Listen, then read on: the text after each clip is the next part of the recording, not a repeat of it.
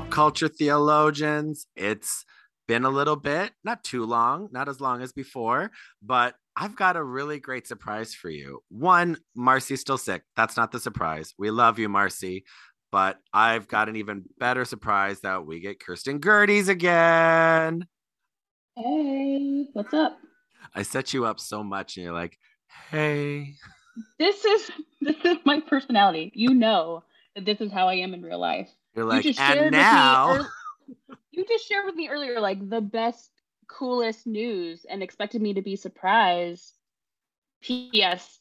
He got verified on socials. So, but I was like, yeah, that's great. I'm totally not surprised because of course you did. She's verified. I'm hyped on the inside. I'm hyped on the inside. I will be your hype girl on the inside.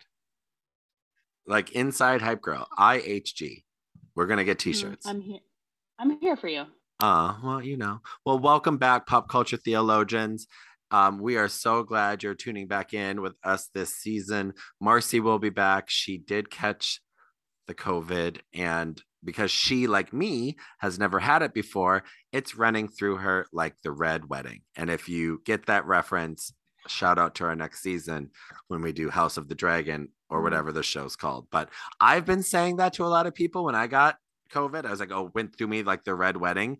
And some people are like, they get the joke, or some of them are like, what? I got the joke. you got the I joke. still haven't had.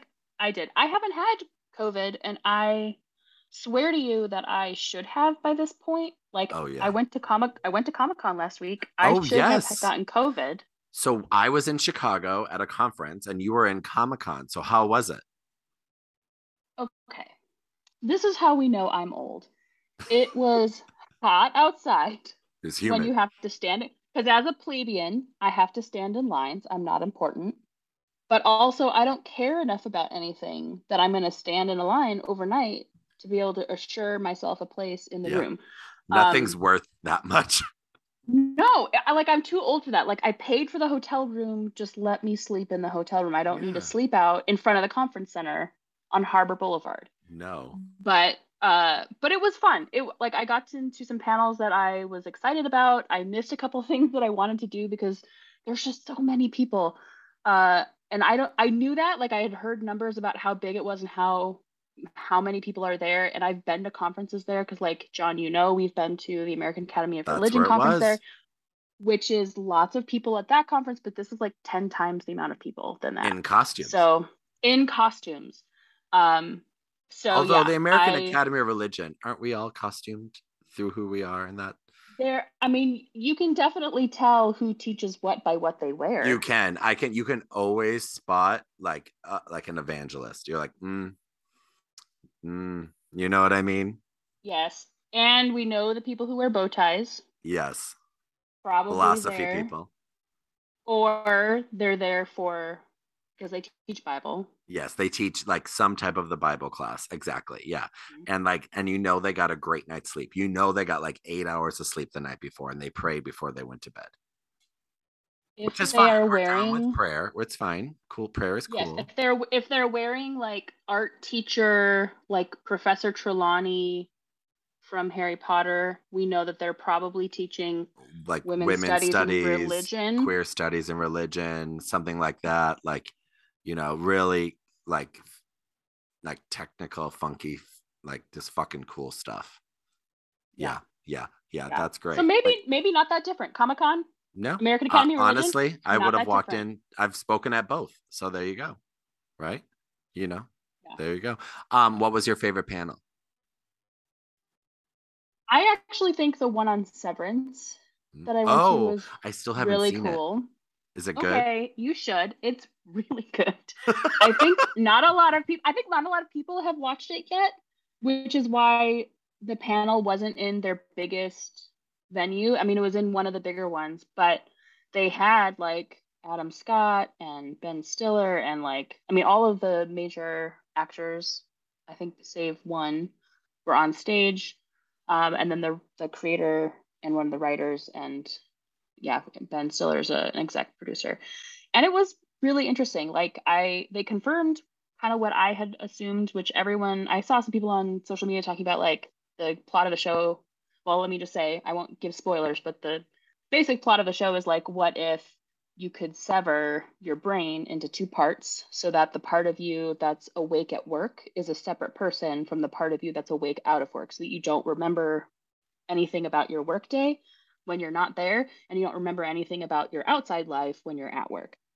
Um so it's and, like our it's like our day-to-day lives right now that we wish we could achieve. Yes. And a lot of people were like oh this is so cool about philosophy of mind and like what's possible and how much of us is still there, you know, in our brain and what's written into the fabric of your brain. And I mean, like some of that is there, but like they basically confirmed the guy who created the idea of the show was like, yeah, I was working in Los Angeles at a really shitty job that I hated, and I thought I really wish I could forget my eight hours that I'm here. And that's where he got the idea. So for me, like the show is really a critique of, uh, you know, corporate capitalism and this you know, I have to work X number of hours and just keep going to this job. And I really am so, it's like, it's alienation from labor. It's the, you know, if we carried that metaphor that Marx gives us about alienated labor and alienation and made it literal, that's because what that is. Capitalism is what, Kirsten? It was the problem all along. it was capitalism all along. It's like you pull the blanket off of the monster at the end of Scooby Doo. What is it? It's capitalism. It's capitalism. And that leads us into a really interesting conversation about about the show that we are currently talking about, Westworld uh season 4 but we're going to break down two episodes for you today we're going to go episode 3 and then episode 4 and let me just say if you have not watched episode four yet, this is your forewarning now. We're not even there yet because a lot of sh- happens. Um, and I haven't been that shocked in a long time. And so love it. But so just get ready. Spoiler alert, spoiler alert, spoiler alert. But um, uh, Kirsten taught me to speak French, uh, El Francais, uh, real quick. Um, so we're gonna break down episode three of, of Westworld season four, titled "Année Folle." Did I do it right? Yes. I yes. did it right. Great. But a little bit about this episode because I thought it was really fabulous. I love the title, but it's about um, the crazy years in French, and it was a decade in 1920s in France where it was talked to describe this rich social, artistic, cultural collaborations in this period. And if you've been watching the show, which I hope you're watching the show, maybe you're just here to listen to us. That's fine. I'm okay with that. Um, but it really gets into it. So we're gonna break down um, uh, the latest uh, episode three of Westworld season four, and here we go. Okay, so we are welcome back to someone we haven't seen actually in two episodes, and that's no other than Bernard. And we open with him in this like sublime, right? And he's there, and a pale horse is wandering through. There's always some like white horse, like some symbolic nature of it. Um, and like going through some really fucking hellish scenarios. And um, he comes up to this white building that we've seen, if you've kind of been paying attention, that's this tower um, on top, like in the drawings that Christina um, or Dolores, by the way, um, has found in the last episode. And inside the building, um, he is greeted by um, Architecta. I don't know how to say his name, but he's played by Zahn um, McClarnon, um, who we last saw entering what we call what robot heaven. The it's the Great Beyond, I think the, is what they called it in the show. The Great Beyond, and uh, Bernard tells him that uh, the world outside is in a lot of trouble. No shit, Sherlock. Um, and he needs their help. And the guy declines to go back there with him because, like, I wouldn't. I'd be like, you know what? Like, we're good. Like, we're cool. Peace. He's like, yeah, peace. Like, it's kind of like once you discover death and you're like, I don't need to go back there. Been there, done that. Been there, done that a couple of times actually. That's another podcast. Um, but uh, so time moves really differently in there, and he kind of tells him that. And so um, but he offers him this gift to help save the world before it's too late. So uh, this dude says, Bernard, like we're gonna tell you how to save the world, um, but you got a lot of time, and time moves really weird. And Bernard can explore many different paths to change things. So he's like this prophet. He's like the weird Bran, the Broken kid and like the last episodes of season of the seasons of Game of Thrones, where like he knew what was going to happen and it was just weird the whole time. Um, but he needs to change things before he returns. And he said that he's lived a thousand lives since Bernard first went on this journey all the way back in May of 2020 when this up when this series left off. Um, and that he asks if he sees where all of this is going, how it ends. And Bernard says he does. And in every scenario, Bernard dies. And then uh, he's reminded that not in every scenario, and he could choose not to return to the world and stay here. But we all know what path Bernard's going to choose because Bernard is the soul of many of the show. And he points out he has an irrational love for humanity. And then cue to Bernard covered in dust, waking up in this motel where we left him at the end of season three many years ago. Um, and cue opening credits. Like this show's just like really firing on this open credits, like cold open stuff. Yeah. I and I really do think it has felt like we've all lived a thousand lives since May of 2020. Oh, uh, th- I welcome so, a thousand. It's like 20,000. I know. But I feel like that really, it's part of what makes it hit home is that we also know what that's like to have, you know, it's been this, I had to jumpstart my, my brain to remember all the way back to May 2020 because I had thought mistakenly the show was last year is when it aired season three. Nope, it was two years ago. But it's all one ago. big, it's one big blur to me. So it's all one big blur. So where do we go after the cold open? So yeah, so he wakes up in this hotel room and Stubbs, aka Luke Hemsworth, is like, "Hey, dude, uh, long time." And Stubbs has been looking after him while he's just been in this catatonic state, I guess. Or I, I forgot know, Stubbs was a robot. I forgot Stubbs was a host. I think I remembered that only because I, like I said, I had to refresh my memory and I went back and watched a couple key episodes from season three just to kind of um, make sure I knew uh, what was happening. But yeah, he's like, uh, you know, took you long enough.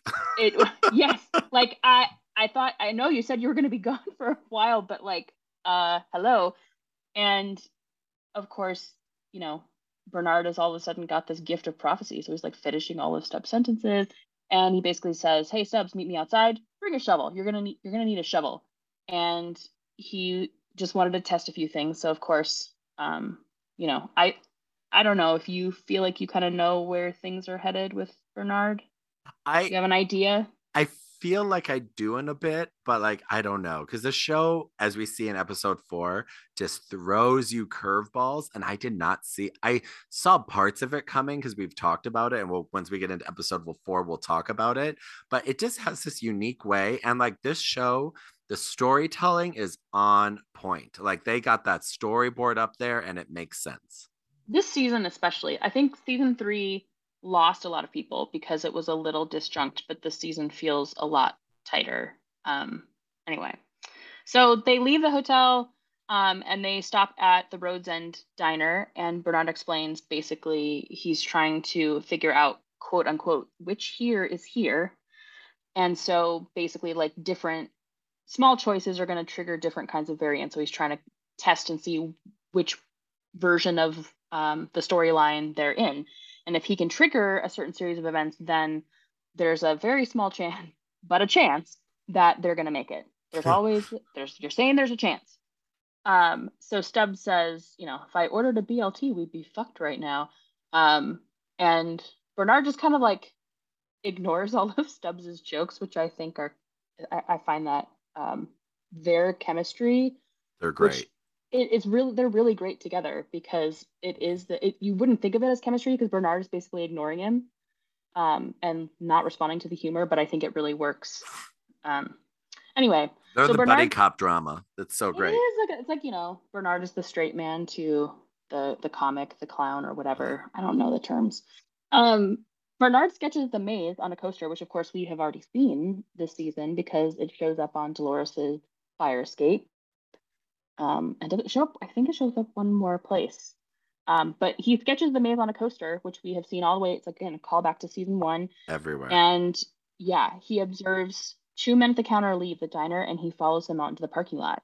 And what we see, I think this is one of the funniest scenes in this episode, is where we see Stubbs, like the, the foreground is Stubbs eating and you know not paying attention and his back is kind of to the window um, where Bernard has exited out to the parking lot and we just see in the background through the window that Bernard is like beating the crap out of these two.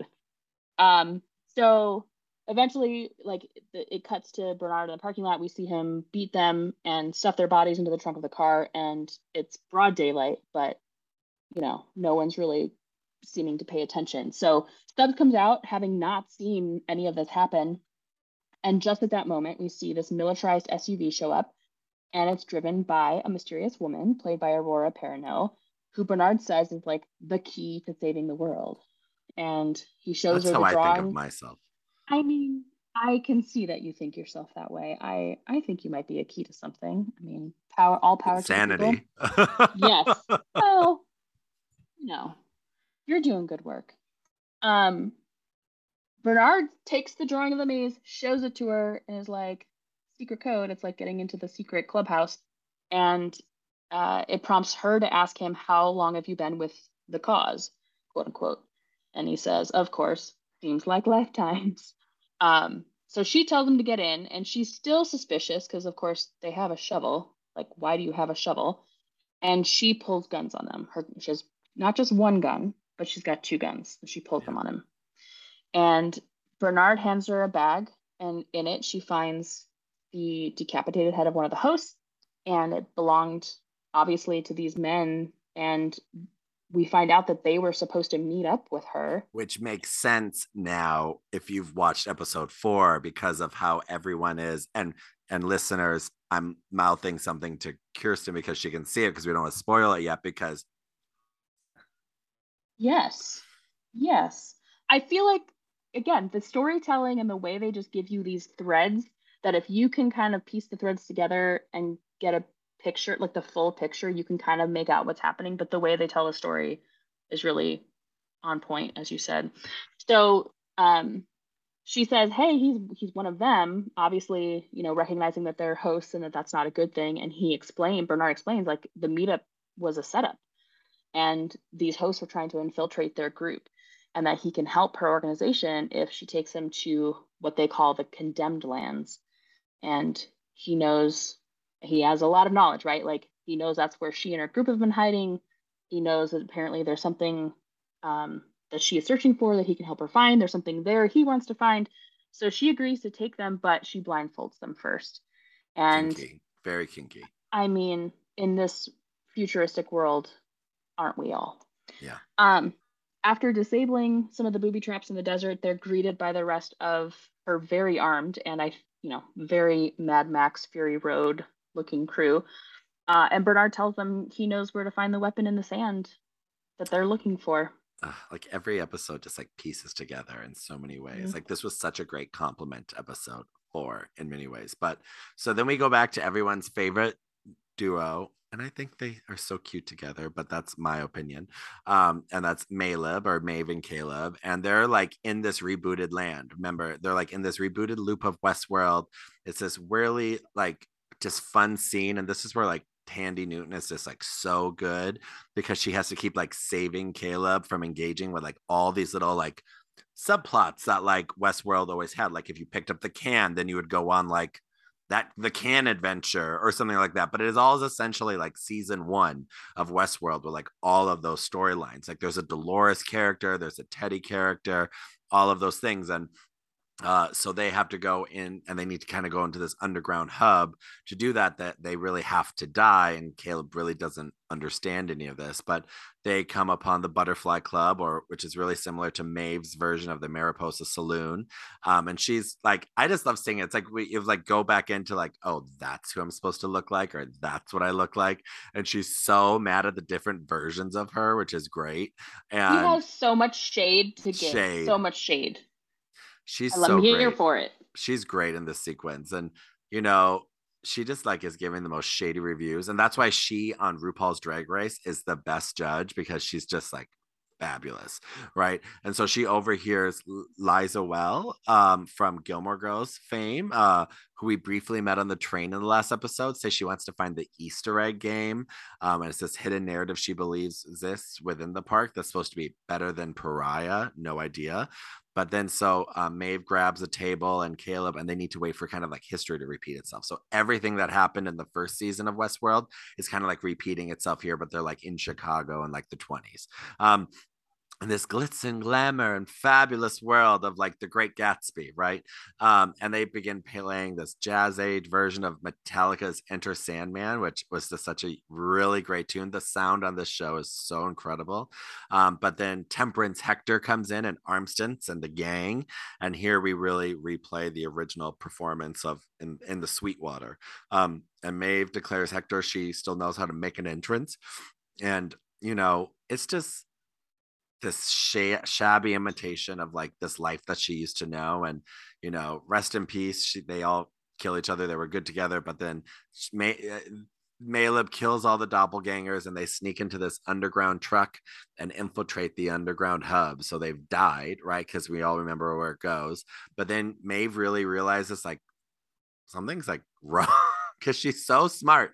And then like a security alarm goes off and they're under siege by like this gun of Deborah and friends on the side, and Temperance DeLawrence, right? Like this Dolores character that was there seen in those other seasons, um, reliving this whole aspect that we saw in real life because they've now made it a storyline called the Westworld Massacre. And so they under they kind of really discover the actual lower level but not before she's actually shot and remember she's a host so she can get like hurt by this whereas caleb can't um, and so this whole experience is like cathartic for her which is just hysterical um, but she has some connection to this actual massacre and so there's definitely more there and there, it's a very charged ride down and caleb repairs her shoulder and then they discover a series of hidden labs run by like those really hostless creepy dudes who by the way, is one of my friends that plays one of them, which is because he's this tall actor man and he's played them in previous seasons. So shout out to you. Um, and so they are back there. And as soon as Caleb comes by, like this fly farm, they really begin to congregate on the glass and like front of him.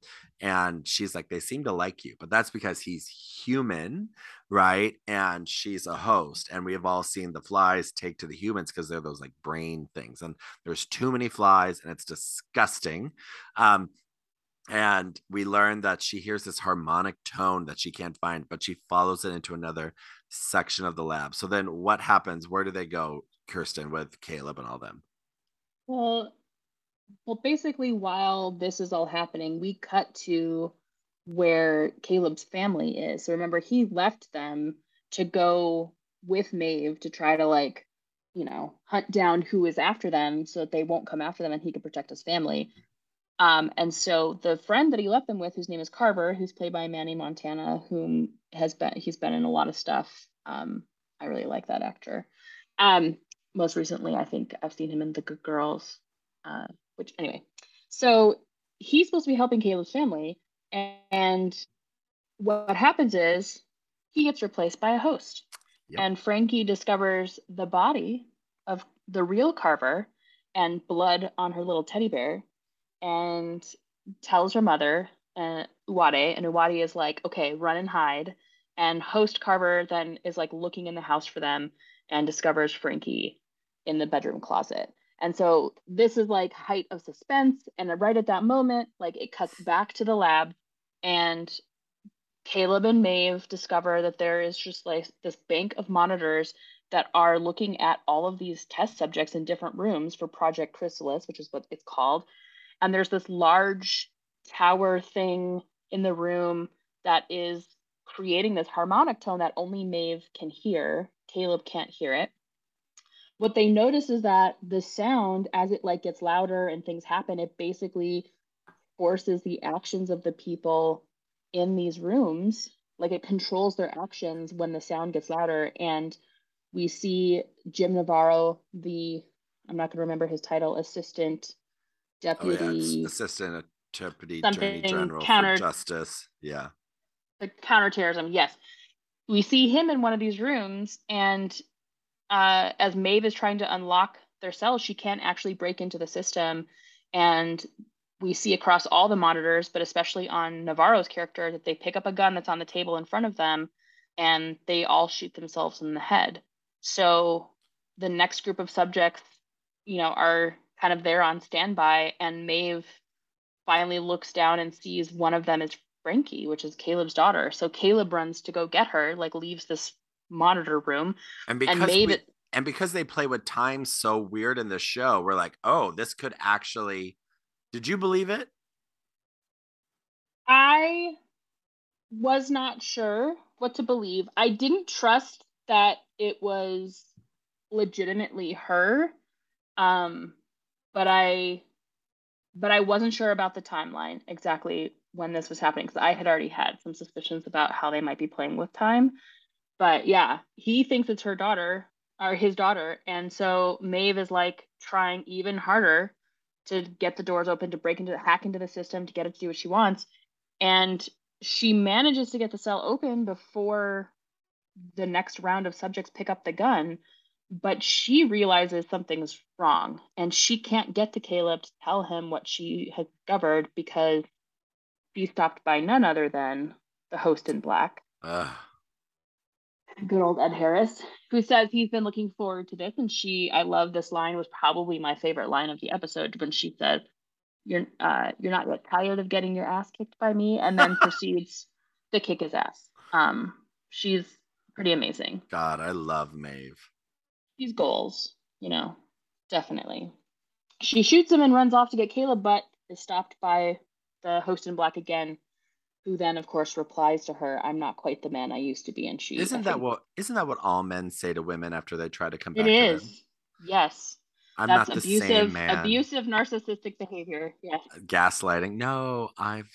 I'm not the same man that you want me to be or that I used to be. Take me back. Yeah.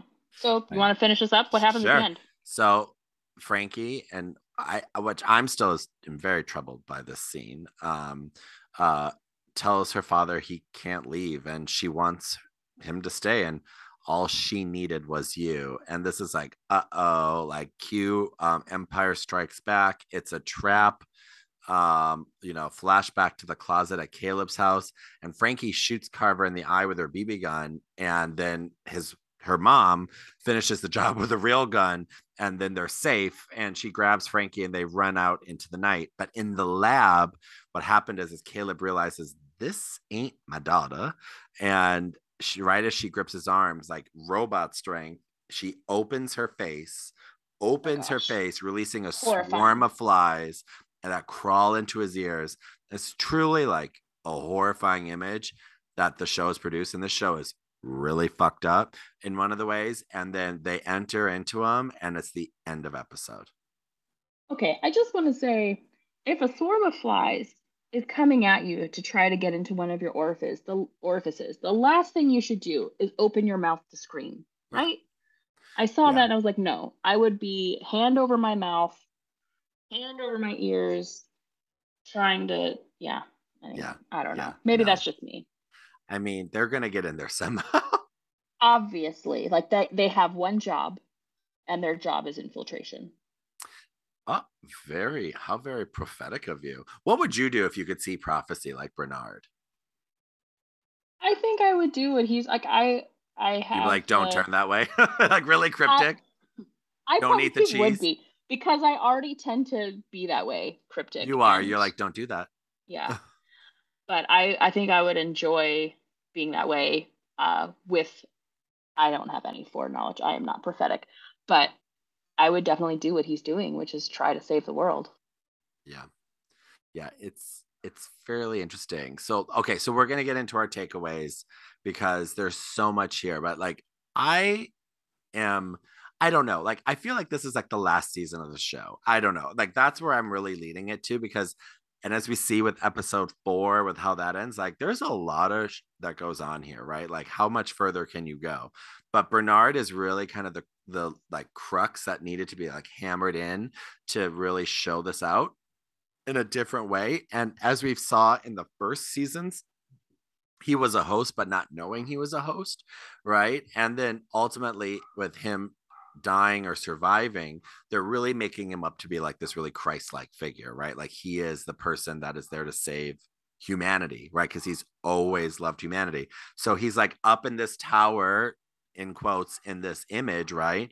And then this man is sending his son in so many Christ-like images, like back to humanity. And they're saying you can't save them, like they're all gonna die. And he's like, but yet again, you know, your soft point was always humanity and your love for them, right?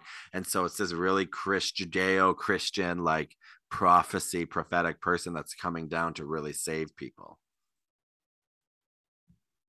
So. Yeah. Yeah, no, I I think there is a really interesting callback to season one and like through all of it, and I do think it is obviously intentional, which what I am really curious about, and I have watched some of the like behind the scenes stuff after the episode, but they don't really do a whole lot of interviews. Um, but I, I th- but I, I really can't. am curious. Yeah, because they don't want to spoil things. But I, I guess for me, my question is like, how much of the story was mapped out, and how much have they created along the way? Yeah. Like, I don't need to know the details of what's going to happen because I'm okay not getting spoiled. But I am very curious how, how much of the the greater story arc they actually had mapped out. But I feel like they um, have the big points. I I hope so because it does yeah, part of me though is like, what happened in season three? But like, yeah, overall, yes, I'm with you. Um, I think my first takeaway is, and I want to preface this by saying I really did write this because I have some notes for myself. You did. I, I wrote this before episode four ever aired. You um, are a prophet. Should I start calling okay. you Bernard? I mean, you could call me um prophetess. I'll accept that as my title. Okay, prophetess. Um, I was pretty convinced that the woman that Stubbs and Bernard met was going to be Caleb's daughter. So I the t- the story has always the show has always played with timeline. So I knew that the season they were going to play with timeline in some way, and that to me was the one that kind of stood out as, you know, she has that she the, the characteristic of the little Frankie who is you know, practicing with guns and a little, you know, has a little bit of Caleb's paranoia about who to trust and who not to trust, um, but has that kind of rebel spirit. Definitely felt like the character C that Aurora Perrineau is playing. So um, I kind of think that that is how they were playing with that timeline. I also thought that the weapon because the way they said that, right, that Bernard's like, you're looking for a weapon. And then it cut to the scene where Caleb and Maeve walk into the room with the tower.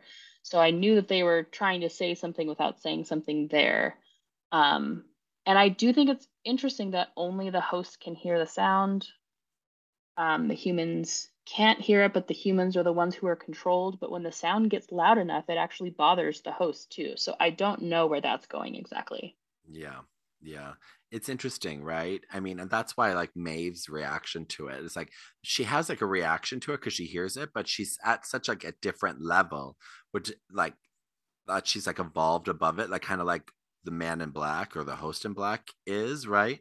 And so, but Maeve is my second point. Like for Bernard being like the prophet that sees everything, Maeve is like this like I don't know who's the Father, who's the Son, and who's the Holy Ghost. Like Maeve's got to be like that Holy Ghost for me. Like she is just this ephemeral character that knows everything but doesn't, and she to see her go relive everything that we've seen in three seasons essentially is both traumatic and torture, but how she revels in the shade and like the obs- obscene aspect of uh, the obscenity of it all. That's not a word, but like, you know what I mean? But like how everything is so obscene now to her. You're just like, wow, Maeve is, I think Maeve is one of the best characters on television.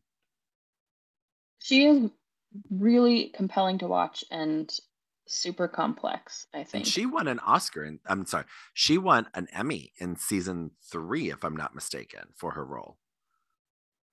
I think you're right, but I don't remember. Yeah. Again, time, it's a blur. Time. I don't. What time are um, we in now? I know. Um, my second point is actually going back to this idea about free will and how in season three, kind of one of the big takeaways was that free will is it exists, but it's really, really hard, is how Dolores kind of defined it. And I think the show is kind of doubling down on this because we have these pre-awakened hosts, at least one of them, right? We see in the character of like Tina Loris, Christina Dolores. But then humans also are being controlled, as we know, by these flies. And the sound, like we are making these connections about how that might happen with the flies and the sound and whatever. Um, and so they're just following their loops. And I I think what I am trying to make out and what I have some suspicions about, I think about what Halores is trying like who who is it that she chooses to control and why and it seems that there are some hosts that have more autonomy than others so it's like there are like you know host in black does Halores's bidding but also you know it's not like she's there dictating everything he does and he's not on a loop um but then we have Tina Loris who is on a loop but we see her start to become an awakened host um so there and there was something there about who was most resistant. So we have Caleb and the deputy assistant. I have it written here. The deputy assistant attorney general for counterterrorism was also resistant, and there's a question there about what kind of people tend to resist being controlled versus, you know, like we already know Caleb. There's something about Caleb that's what made him sort of Dolores's target in season three and I think we're going to see maybe a little, the story unfold a little bit more about who is most resistant to being controlled. Yes, for sure. And Caleb is definitely special, as we all know. So, my last thing is really talking about flies, our favorite. God. Like there's Ugh. some there's something like biblical about this. Like they are like this plague or a pox on all of your houses right? To quote me, just getting vaccinated against monkeypox. But um, I mean, why flies? Like, what what do you th- like? I'm really trying to like dissect because I haven't in any of the behind the scenes stuff. But like, why flies? Like, I'm really curious about this nature. But it really does seem like locusts, right? Like this whole plague of insects. Is it because they're insects controlling people? I don't know. I well, I in terms of like the greater metaphor, I don't honestly know. And I I mean I'm sure there are uh what is it?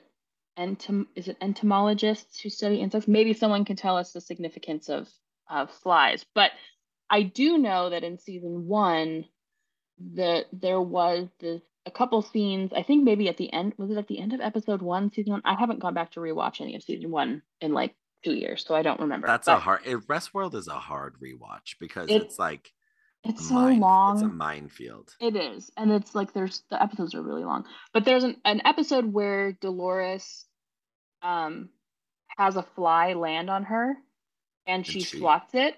Yeah, that's but, the end of the first episode. Okay, and that's supposed to be a clue that she is waking up because hosts aren't supposed to be able to kill any living thing or make cause harm to any living thing, like any real harm.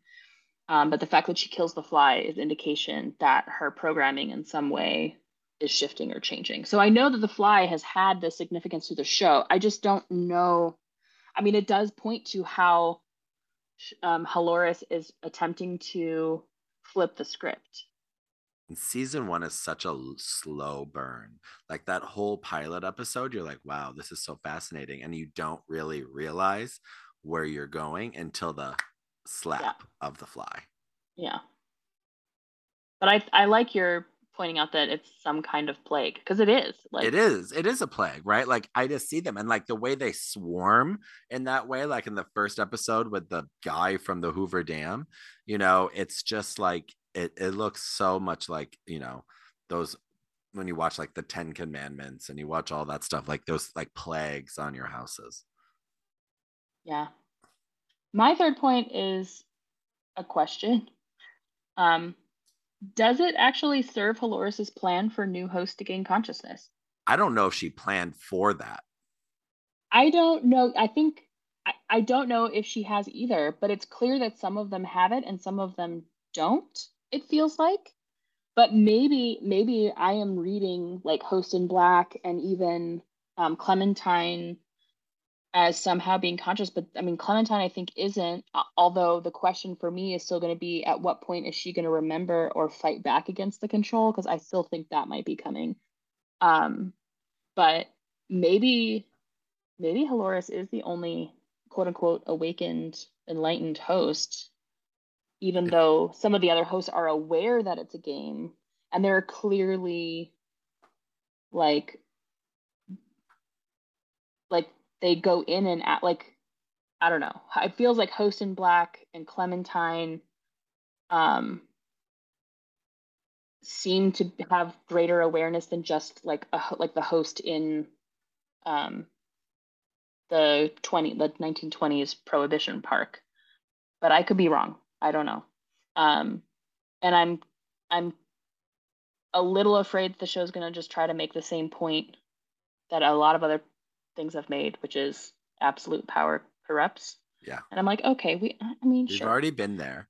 I don't know. I also feel like there's a level of consciousness that she's trying that they're they all trying to say as well, like with maybe Christina and like Bernard and Clementine because they were the originals. They were the old like and Charlotte Hale's character was actually alive at one point, and that's when they started doing all this. So I don't know. Maybe it's a part of the code that she even can't achieve, and and maybe that is the point of like consciousness is not something you can achieve; it's something that is there. I don't know. Like there's something very spiritual about it too. Well, and remember, like Char- the Charlotte Hale character as human wasn't uploaded at all into the Halores, right? Like that was just a Dolores because Dolores made five copies of herself. Yeah.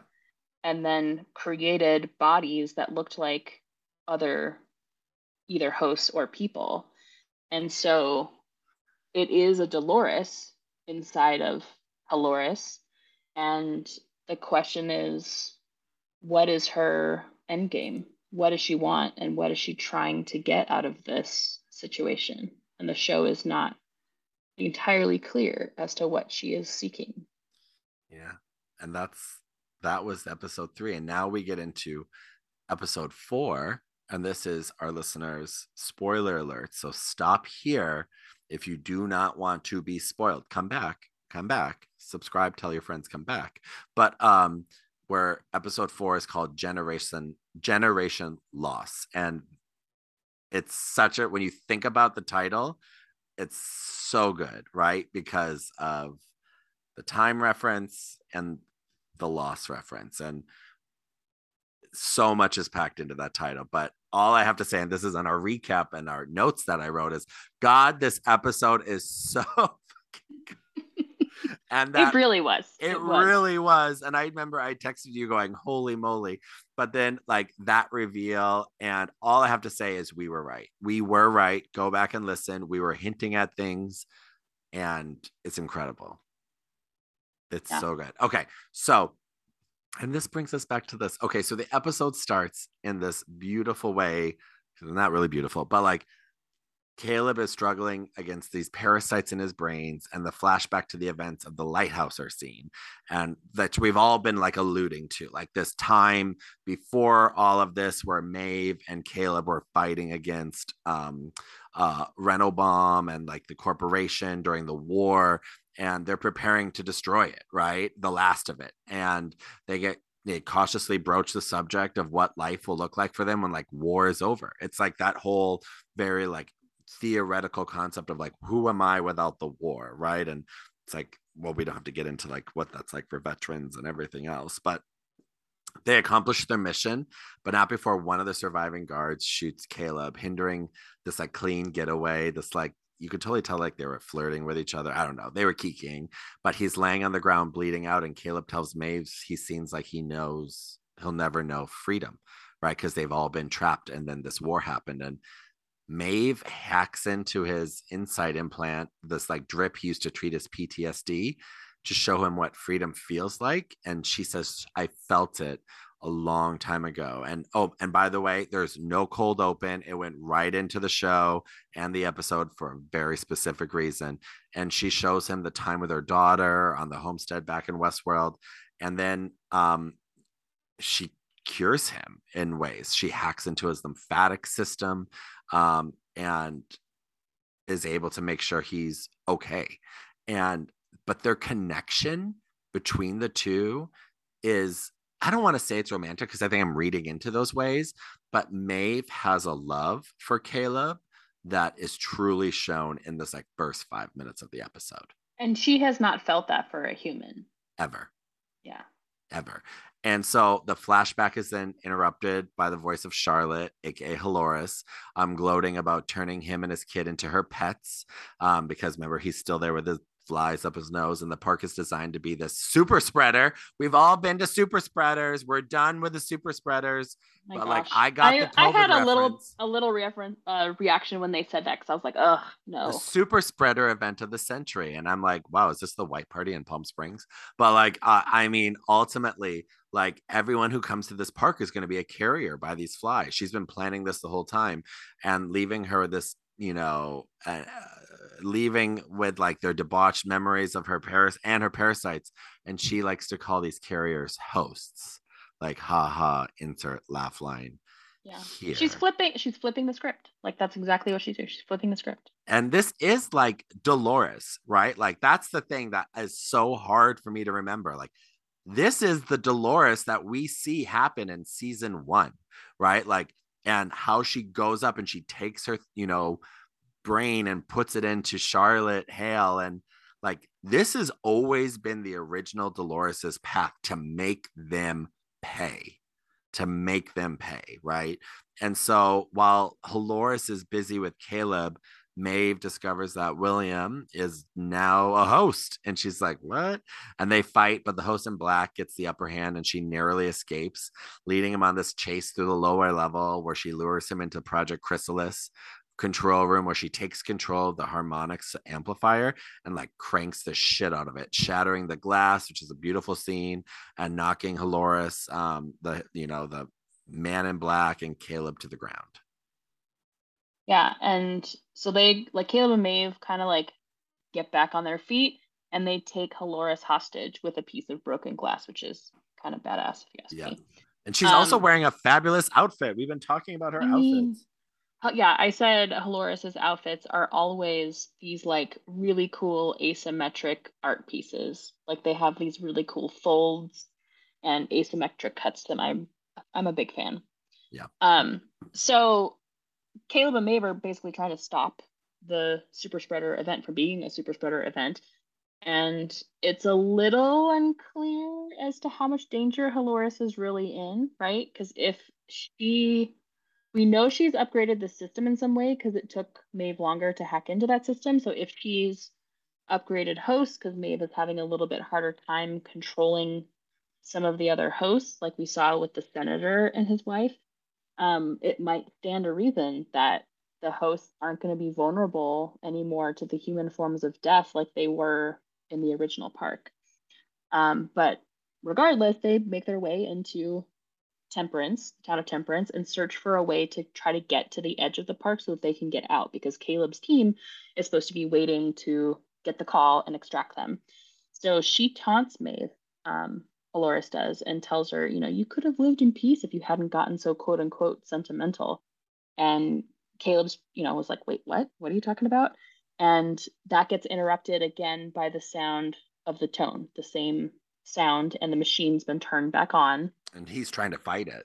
and he's trying to fight it because he's got the fly, which means he's, he's got the fly. He's got the fly, and he's got to struggle again. He's struggling against it. He's fly. and Caleb is fly.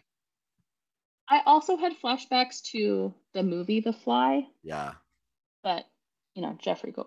Yeah. Yeah. Anyway, we don't need to go there. But uh, he struggles against it. They're hunted through the, the streets by hosts and guests alike. Like everyone's basically being told to hunt them, and they um just as they're about to escape in this like bootlegger's truck, Caleb gets stabbed. Yeah. Stabbed. Stab, stabby stab. Oof. Uh, It's and like in the side too. I'm there's nowhere good to get stabbed, but like he And really he was stabbed. A ri- like, isn't that what happened to him with after they blew up the last rail? He got was shot. stabbed. Oh, he was shot there. He was shot. Shot and stabbed. This guy's been through some Yeah, trauma. We're just saying, some trauma. There's a reason why he has a PTSD machine inside Well, maybe that's why he and Maeve have bonded, is the trauma bonding. Yeah, I mean, there's enough trauma here to bond for anyone, right? I feel like there's enough trauma in the show to go around for everyone. Everyone have you know, super spreader of the event is not actually the fly; it is trauma, Yes. right? Uh, So he's bleeding in the passenger seat, and he asks Maeve if she's going to disappear on him again, and she tells him she didn't disappear on him the last time because he doesn't remember, right? And she sat by his bedside for weeks as he was confronted with his mortality, right? And she watched um, his wife care for him in this hospital, and she saw a vision of what it could be for him to be free, and it was extraordinary, and in a very like Sarah Connor, which if you watch the Sarah Connor Chronicles, it's still like cult classic television. Because Sarah Connor's like the best part of the Terminator franchise and such an underutilized tone. It's such a hyper masculine, like gun shooting thing, but like Sarah Connor is like the quintessential like female hero for so many kind of like want to insert my teenage preteen self really was a fan of Eddie Furlong in T2, but oh, so good. It's also like it's like um uh what's her name in Alien? Ripley? Is that her name? yes. yeah. Ripley. I mean, like they're really like trend. They're trendsetters. Yeah. Um, they're fly as, but not in this, not in this case. Ugh. Um, Ugh. but soon.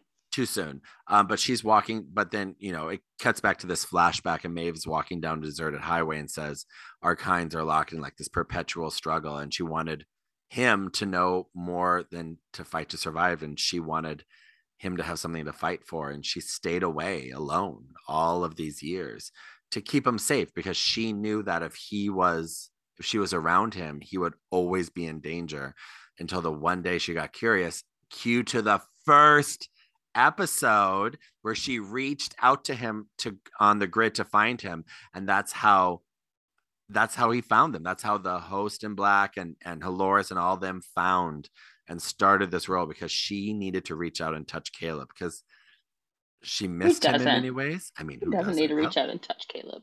Hello, Caleb. Oh, he's looking fine too in the show. I He will really, say he really is. he is. But like this whole scene was beautiful, right? I loved I really loved it and I liked that like I, I figured they would give us a clue as to why she was doing what she was doing in episode one and how all this started, but I really feel like this kind of um yeah, the, it again solidified for me like they have such good chemistry and the writing is obviously trying to have their relationship be special in some way. We don't know what that is exactly yet, but it is clear that it is a real connection that they have. And also we get to see what we've talked about in earlier episodes of like the inter like the before the season like the in between mm-hmm. season three and season four they do it in a way that's not like the whole episode like it's an intricate part to tell you where you need to go and why it's important because there's so much backstory they get to use Yeah. so So they reach finally, Caleb and Maeve reach the demolition site. And of course, Host in Black is waiting for them. He and Maeve fight it out, and Caleb takes Halores up to the control room where he sends out the message to his team so they can come and be extracted. And he struggles against the parasite and is able to relate to resist Halores' command for him to kill Maeve, which she seems surprised at in this scene. And yet he's not able to resist enough um, to stop the man in black from shooting Maeve in the chest. So Maeve then grabs the host in black, man in black, and then uses her, you know, specialty Wi-Fi powers to activate all of the explosives all over the site. And she whispers, you know, one lesson the park taught me: always insist on mutual satisfaction. so and good it's so good. It's so good. Again, call back to season one. Um, she tells Caleb she'll see him in the next life. All the bombs go off. It destroys her. It destroys the host in black, and they're basically covered in all this dust. And we see these blinding lights shine through the windows of the control room, and we see, oh hear, don't see, we hear the extraction team arrive. And Caleb, who's obviously devastated that he couldn't save Maeve, and is still like mortally wounded with a stab wound, he tells Halores he's not going to rest until everything she's built has been destroyed.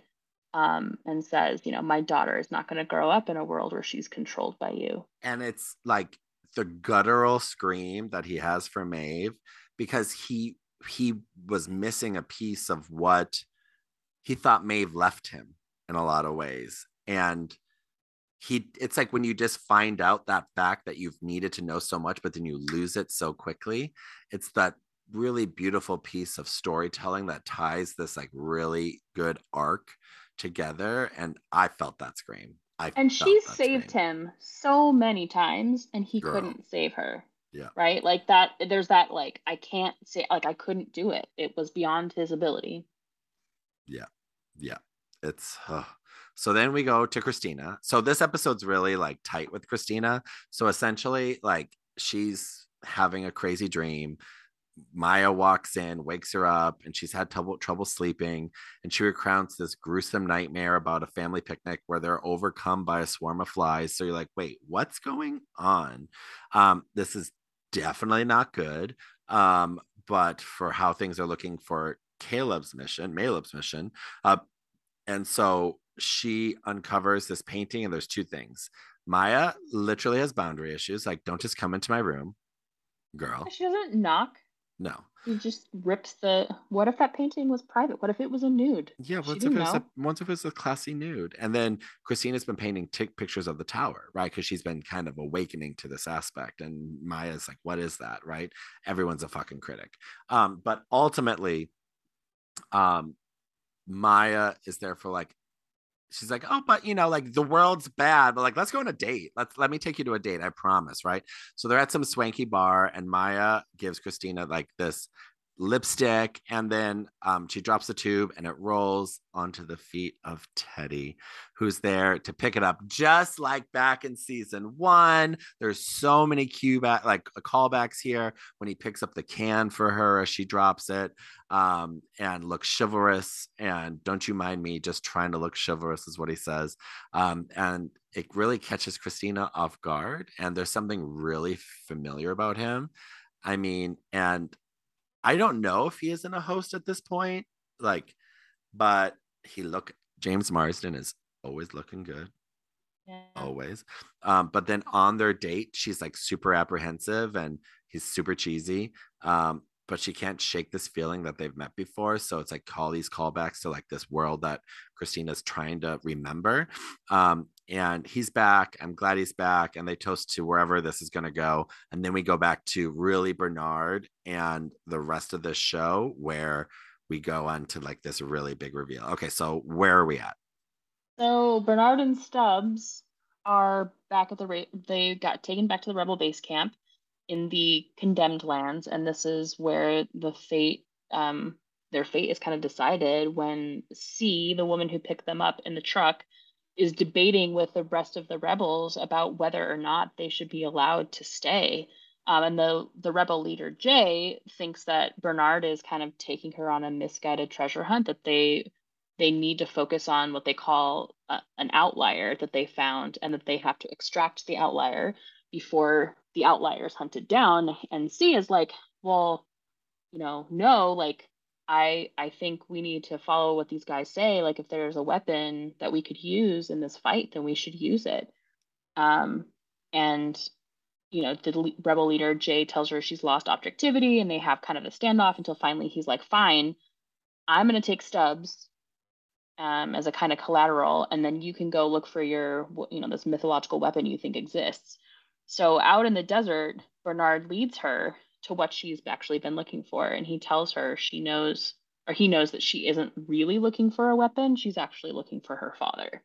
And this is where you should start to get a little bit of clue. Like you're kind of like, uh oh. About, you know, who this might be. So she says they've told her since she was a child that he was dead, but she hasn't ever believed it and that if it were true that he was dead, then they would be able to find his body because it would be here. So they start digging, and here's where the storylines converge. So we flash back to Caleb and Halores. The demolition site.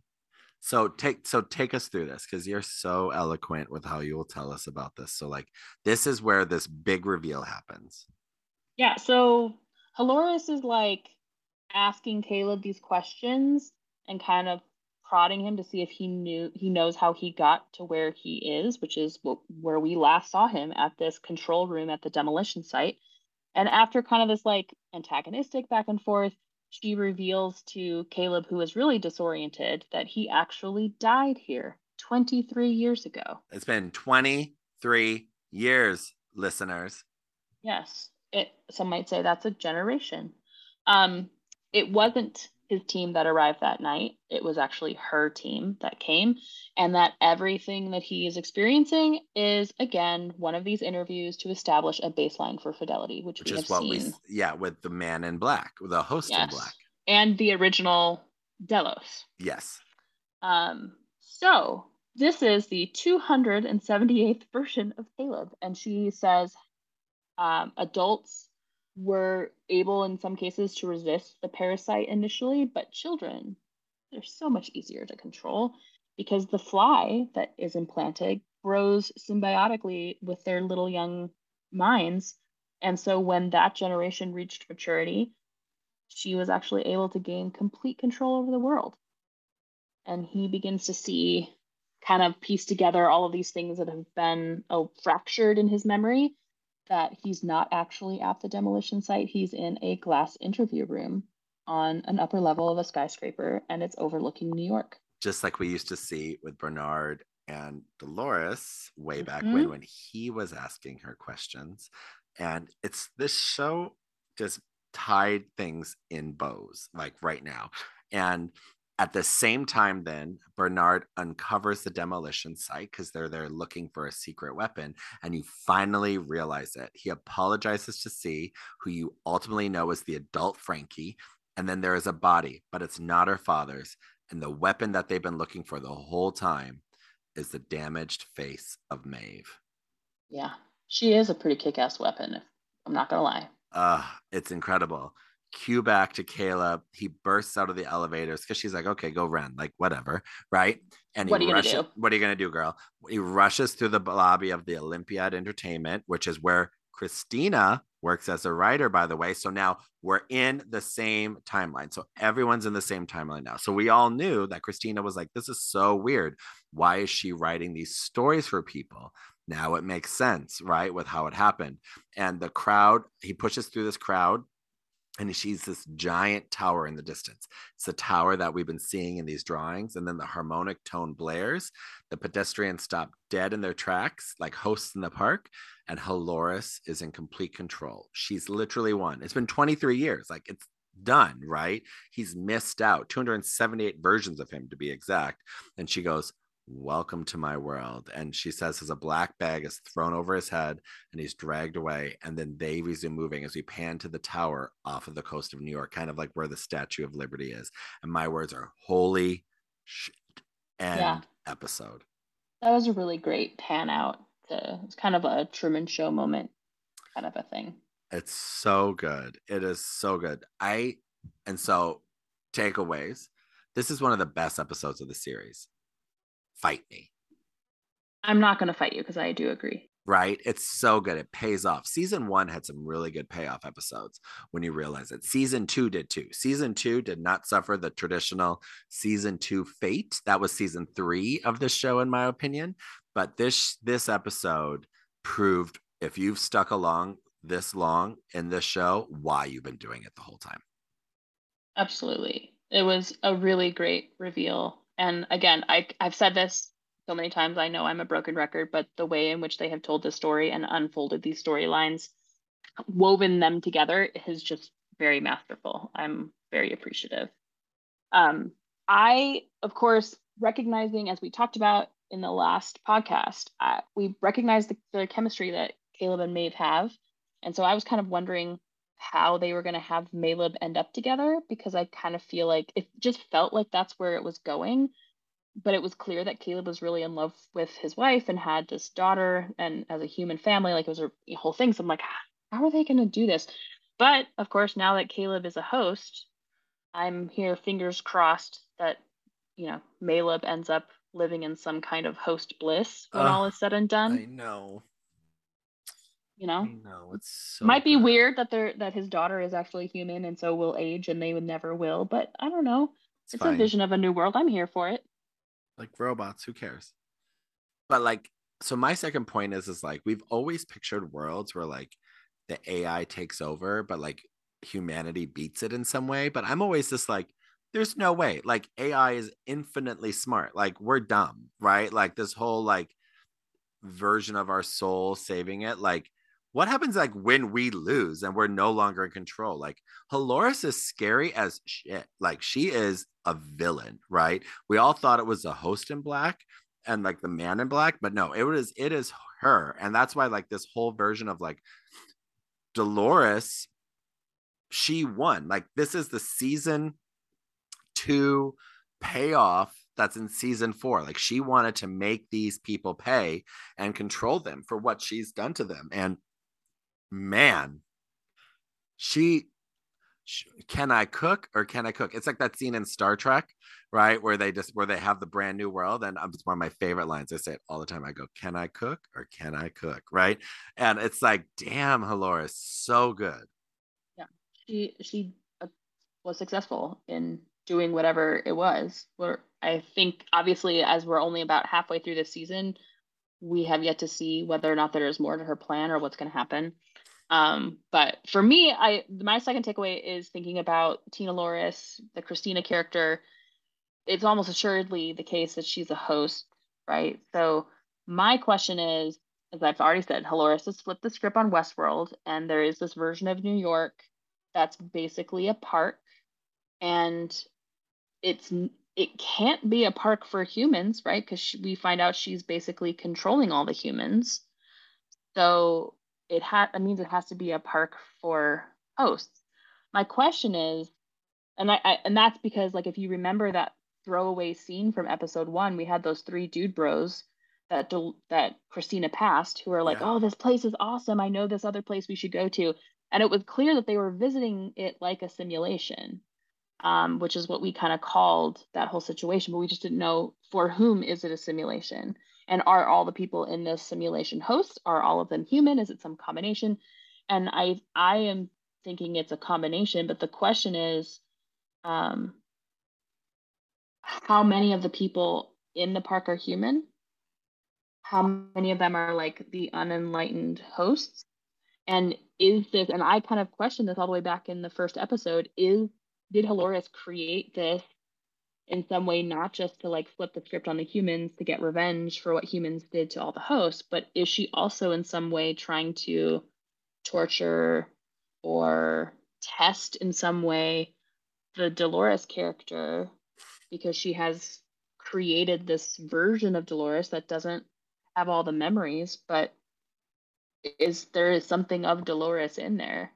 Um and is she trying to torture her what do you think? Do you, is it like torture? Is it she testing her for some reason? Well, they all like had that relationship in the previous season because there are all those different versions of her, right?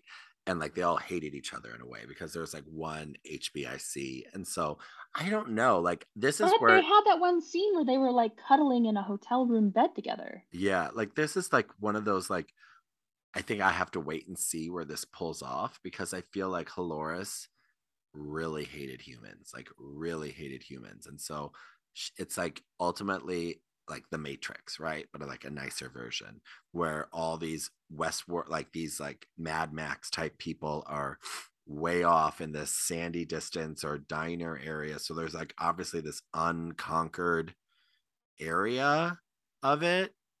Um, or maybe they're all hosts and like it's just all over and so like they're trying to like come over because there's a very polished sterilized way to think about it because technically these people don't need like sustenance so what does it matter like if everything looks like new york city in that way? I don't know. There are still humans clearly but it's it's fascinating because that's how you think about like order right? Like how are we defining order now? So clearly like what's the what's the hierarchy? Like did she win? Okay so they lost the original war because maeve and caleb won that war but then Halores came back and won it, right? And now is this. But did she win and take over the whole world? Or is it like a very specific section? And so that's how I want to look at order. But the thing that's screwing with us is time, like because time for hosts doesn't matter as we're reminded in episode three like you could be in here for five minutes it's 10,000 years in the outside world that, that's just how time works right? And so time and order are entertain interchangeable in many ways but ultimately i'm really curious to like where this system of hierarchy is like is Halores like the big bad and like she controls everything or is there something else or is there someone else above her? I don't think so but like it's it's fascinating yeah i do think we have only seen limited parts of the world and in this episode Halores tells Caleb she was able to conquer the entire world through the generate like within a generation but the question is what does that look like does that mean like there are these little pocket parks, like these little worlds in all of the places around the world, or is it that she really just got rid of all the humans, except for the few that she keeps around to have in these in this park? And then there are these rebels that somehow escaped. Yeah. Um, but even if I mean, my question too, and this is maybe a sub point of your takeaway, if there are these rebels and she knows that she can con- like control people with flies, how is she like are is she continually producing more humans for the sake of having humans in the park and is she not trying to get flies into the rebels who clearly don't have flies or is it just I, that they might have flies but they are, there's no tower where they are so they're not under control I think ultimately is that she is still selling a product, right? I, I do want to say like maybe it is a Westworld, right? She is, they are there right living this maybe she is selling like an experience and then she only turns it on when she needs to because technically like if you control everyone if you control 95% of people do you need to control like those people in the desert? I don't know. I don't know the answer to that right? And so but i i think that to go back to the child aspect like as she says when people grow up with like the the fly in them and they just grew together maybe they even don't know that they're connected in that way. Maybe that's a piece of the story that we're still waiting to see connected and for her to turn it on when they get close enough to her. Maybe yeah i mean my last takeaway is basically you know halores is now this character that is a god she has a world that she created and she has seemingly absolute power over it and she has chosen to create a world that has structures of oppression that she originally despised. Um, Dolores hated this, right? But the the Dolores that ends up in Charlotte as Charlotte Hale, the Halores, has now you know taken this venge vengeful attitude and then like I'm gonna just flip everything on its head and now I'm gonna oppress my oppressors, um, which as you said rightfully was what season two Dolores was actually seeking after. Vengeance, um, Dolores. Right. What happens, of course, and the the thing in season three that I found the most compelling was how these five copies of Dolores, the little mind ball or whatever you call it, end up different because of their experiences. And so the key kind of turning point for the Halores character in season three is when her family gets blown up in the car. And this kind of is like the other side of the coin from Maeve, who we see kind of being motivated by her desire to be reunited with her daughter, um, and her de- and when she can't be for her her you know her love for her daughter and saving her daughter, um, being like the key point.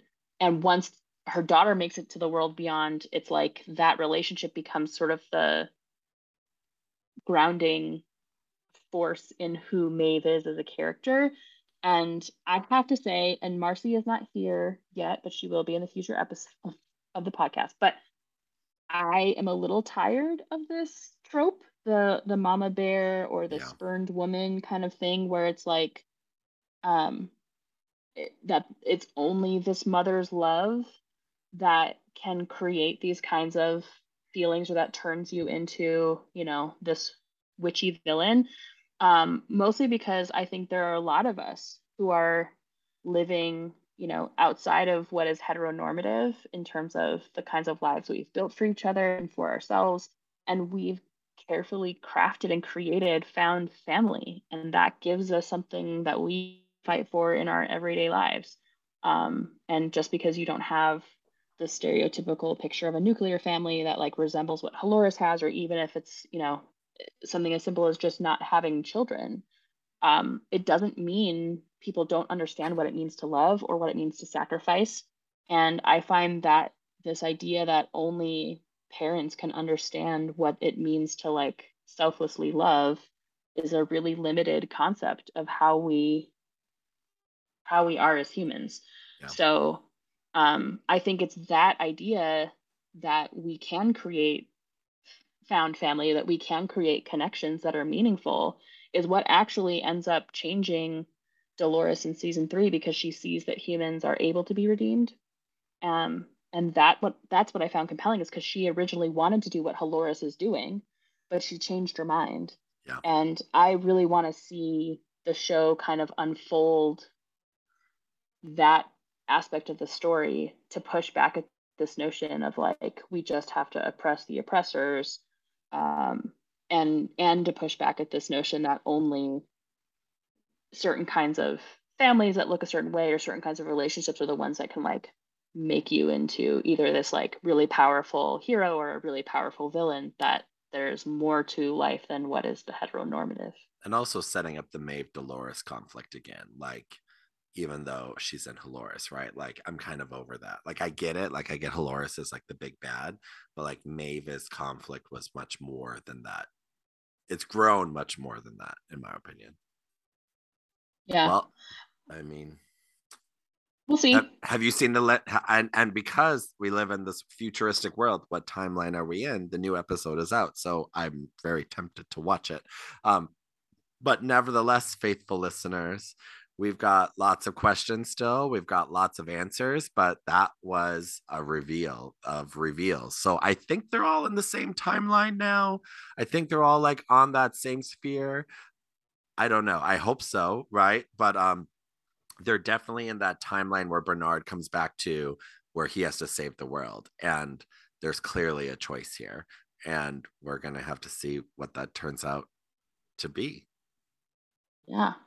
Hopefully, something good. I want it to be good. I oh. I don't want to be disappointed. I know the show's firing on all cylinders. Please do not disappoint us. Please, Westworld gods, do not do it. But with that, listeners, we'll be back with you very soon with a recap of probably two more episodes because it's kind of working and it makes sense when you can kind of get the spoiler, but we don't know. Um, but thanks for listening, subscribing, telling all your friends about it, and we'll see you soon. And we're not hosts yet, so but we cannot confirm if that will happen by the next time you listen. I can neither confirm nor deny. That's right. See you next time, listeners.